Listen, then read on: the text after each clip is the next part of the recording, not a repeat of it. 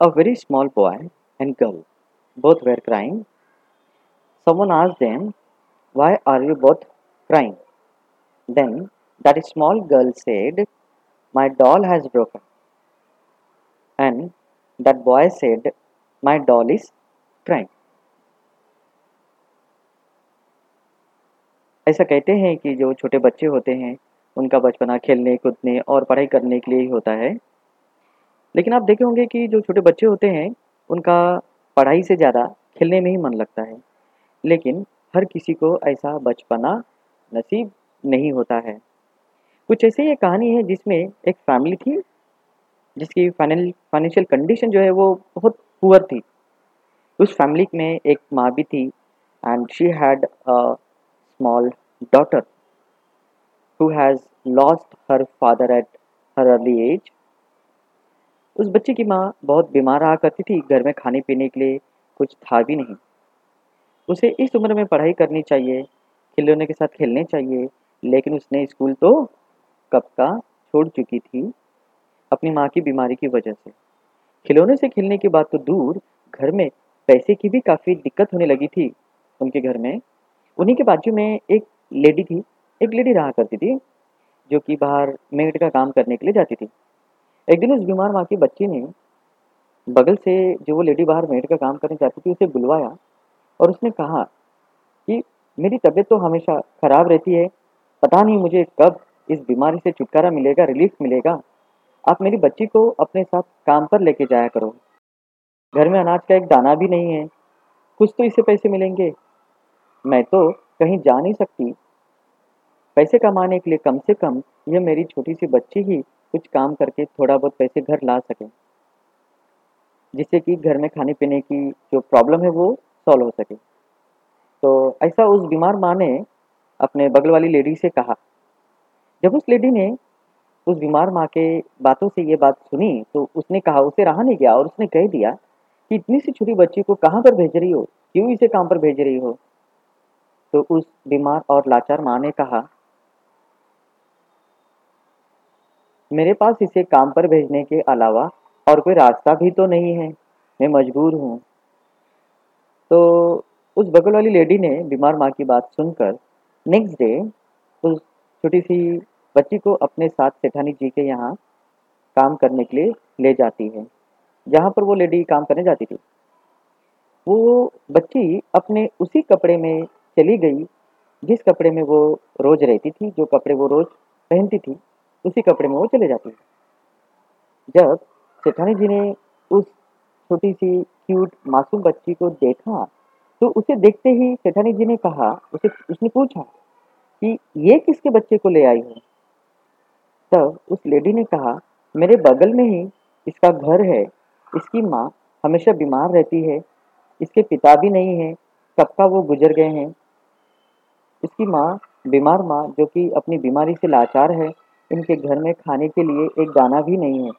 इसलिए इसकी माँ ने कहा, इसे काम पर लेके जाओ और इसलिए मैं इसे मेरे साथ यहाँ पर ले आई हूँ। आप प्लीज़ इसे कोई भी छोटा मोटा काम दे दीजिए, जिससे कि यह उन पैसे से अपने घर का गुजारा कर सके। सेठानी जी को उस बच्ची पर काफ़ी दया आया और उसने, वो भी सेठानी भी मजबूर होकर काम पर उस छोटी बच्ची को रख लेती है। वो छोटी सी बच्ची अपने नन्हे मुन्ने हाथों से छोटे छोटे हाथों से छोटा मोटा घर का काम कर लेती थी। शाम को जब वो घर जाने लगी तो सेठानी जी ने उस बच्ची के लिए और उसकी माँ के लिए कुछ खाने के लिए बाँध कर दे दी। कुछ पैक करके दे दी, जिससे कि वो माँ और वो बेटी दोनों जब खा सके थे। और जब नेक्स्ट डे आता है, तब सेठानी जी ने उसे नए नए और अच्छे अच्छे कपड़े भी पहनने के लिए दिए। धीरे धीरे करते करते कुछ एक हफ़्ता इसी तरह से निकला। उस बच्ची को सेठानी जी ने उसे पेमेंट भी दिया। कुछ हज़ार रुपए थे जो कि उस बच्ची को मिला। सेठानी जी ने उस बच्ची को दिया। वो बच्ची बड़ी खुश होकर जब अपने घर पर लौट कर आती है तो वह उस हज़ार रुपए के पैसे को अपनी माँ के हाथों में देकर अपनी प्यारी सी मासूम आवाज़ में कहती है, माँ, मैंने पैसे लाए। अब हमारे घर की समस्या अब हमारे घर की प्रॉब्लम सॉल्व हो सकती है। अब हम अपने पैसे से खाना खा सकते हैं। लेकिन दूसरी तरफ़ उसकी माँ खुश नहीं थी। उसे यह अच्छा नहीं लगा, क्योंकि उसे अपने बीमारी की वजह से ही अपनी छोटी बच्ची को काम पर भेजना पड़ा, जिसके कि खेलने के दिन है, पढ़ाई करने के दिन है। आखिर उसके पास इसके अलावा कोई रास्ता भी नहीं था।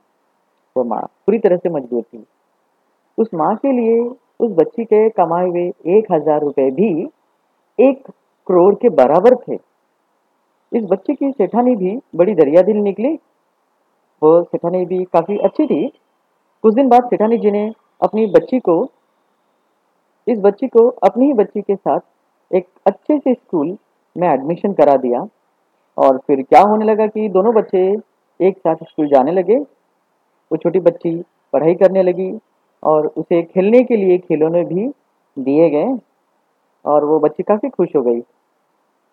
इसके घर पर थोड़े बहुत पैसे भी भेज दिया करती थी, बगैर काम किए वो बच्ची कुछ भी काम नहीं करती थी, लेकिन फिर भी जेठानी जी इतनी अच्छी थी, दिल की इतनी अच्छी थी कि उस बच्ची के घर पर वो एक हज़ार रुपये डेली भेज दिया करती थी, जिससे कि वो अपने घर में अच्छी तरह से खाना खा सके, उसकी माँ का भी अच्छे से इलाज हो सके।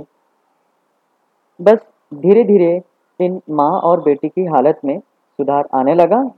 कुछ दिन बाद वह बच्ची भी बड़ी होती गई।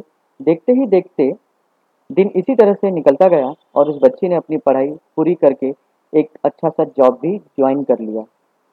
उसकी पहली माँ जिसने उसे जन्म दिया था, वो बहुत खुश थी और उसकी दूसरी माँ जिसने उसे पढ़ाया, अच्छे स्कूल में एडमिशन दिया, पहनने के लिए अच्छे अच्छे कपड़े दिए, वो भी बहुत खुश थी।